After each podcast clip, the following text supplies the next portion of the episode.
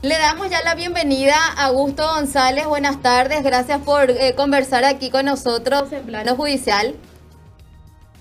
¿Qué tal, Noelia, Miguel? Muchas gracias por invitarme. Tengo el mata para bocas porque justo estamos también, no sé si se habrán dado cuenta con, con visitas. Eh, entonces los colegas de ustedes vinieron a, visitarnos también. Estamos muy solicitados. Entonces muy solicitado, Augusto, me encanta eso. Y bueno, contanos un poco también de cómo te estabas preparando. Hoy ya sos un flamante abogado de la Facultad de, Derecho UNA. Sí, abogado matriculado ante la Corte Suprema de Justicia. Eh, ya era hora. Nos recibimos en el 2019, esperamos, esperamos casi un año para, para jurar. La pandemia atrasó todo, pero misión cumplida.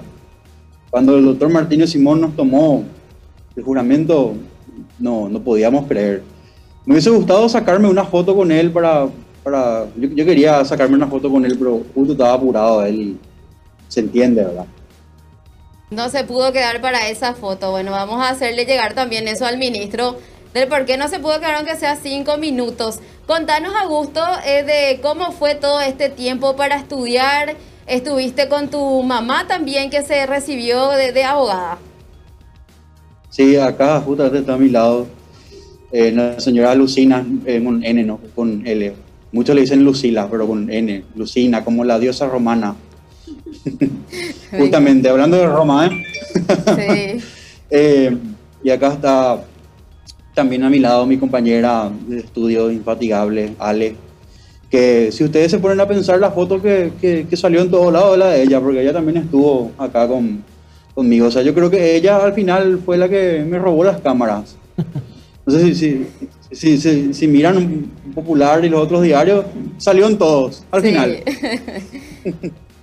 Augusto, si nos puede comentar un poquitito de tu vida de, de, estudiante, cómo fue, cuál fue la materia que más te costó, que más te gustó en, el, en este periodo de universitario. Y la materia que más costó fue obligaciones. Eh, y quiero agradecer en primer lugar a todos los profesores, ¿verdad? A, todos los profesores que, que tuvimos, ¿verdad? Tanto mamá como yo. no sé si sabrán, mamá también se recibió conmigo, fue eh, mi compañera, ¿verdad? Y agradecer a todos los profesores, ¿verdad? De, de la facultad. Y obligaciones fue la que más me costó.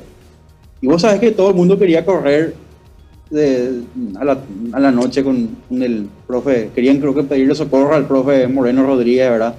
En la segunda cátedra a la noche, pero yo decidí quedarme, ¿verdad? Yo siempre fui de la tarde, ¿verdad?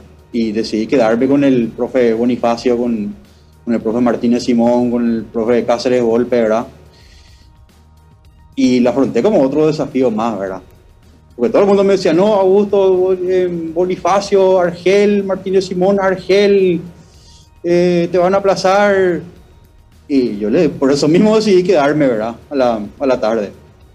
Y al contrario, todos los profesores fueron súper cálidos, siempre se adaptaron. Eh, yo, sinceramente, como dije en una nota ayer, ¿verdad?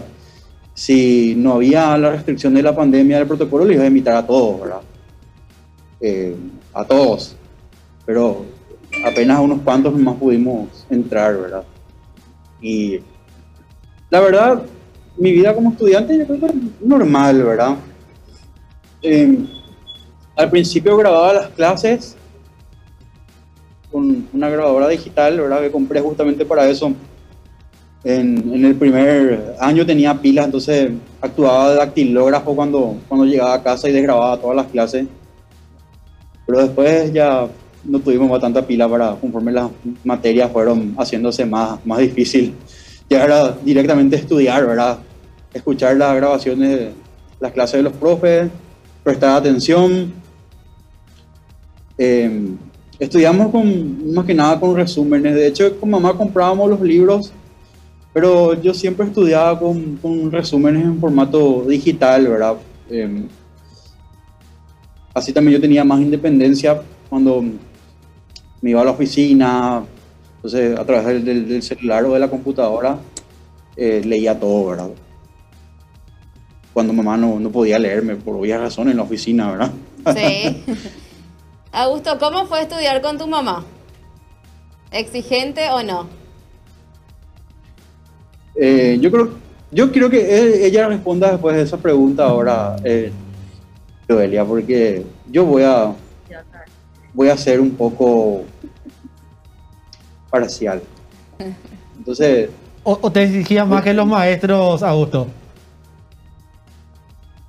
Vos sabés que comentando una travesura, algunas veces yo le decía, mamá, ¿sabes qué? Déjame joder, voy a estudiar mañana. Ahora llegué a la facultad, quiero descansar o tenía mis días de descanso el sábado, por ejemplo. Yo le decía lo y acá mis compañeras pueden testificar eso. No, sábado yo no quiero saber nada de nadie. Eso. Sábado es em, ver Netflix, eh, documentales, tiempo para mí. Aunque rinda lunes, eh, sábado era para mí. En todo caso, domingo, ya repasaba lo que, lo que leí en toda esa semana, ¿verdad? Y a la mañana del examen, eh, ustedes sabrán, hay exámenes orales, ya no leía. Todos acá, mis compañeras se, se mataban leyendo, repasando, yo ya no. Yo ya les decía, yo no, yo no voy a estudiar, me voy a ir a la cantina a comer mis empanadas. Avísenme cuando empiece el examen. ¿Verdad? Em, hay que tener un poco de ese momento porque si no, no vamos a volver todo loco, ¿verdad?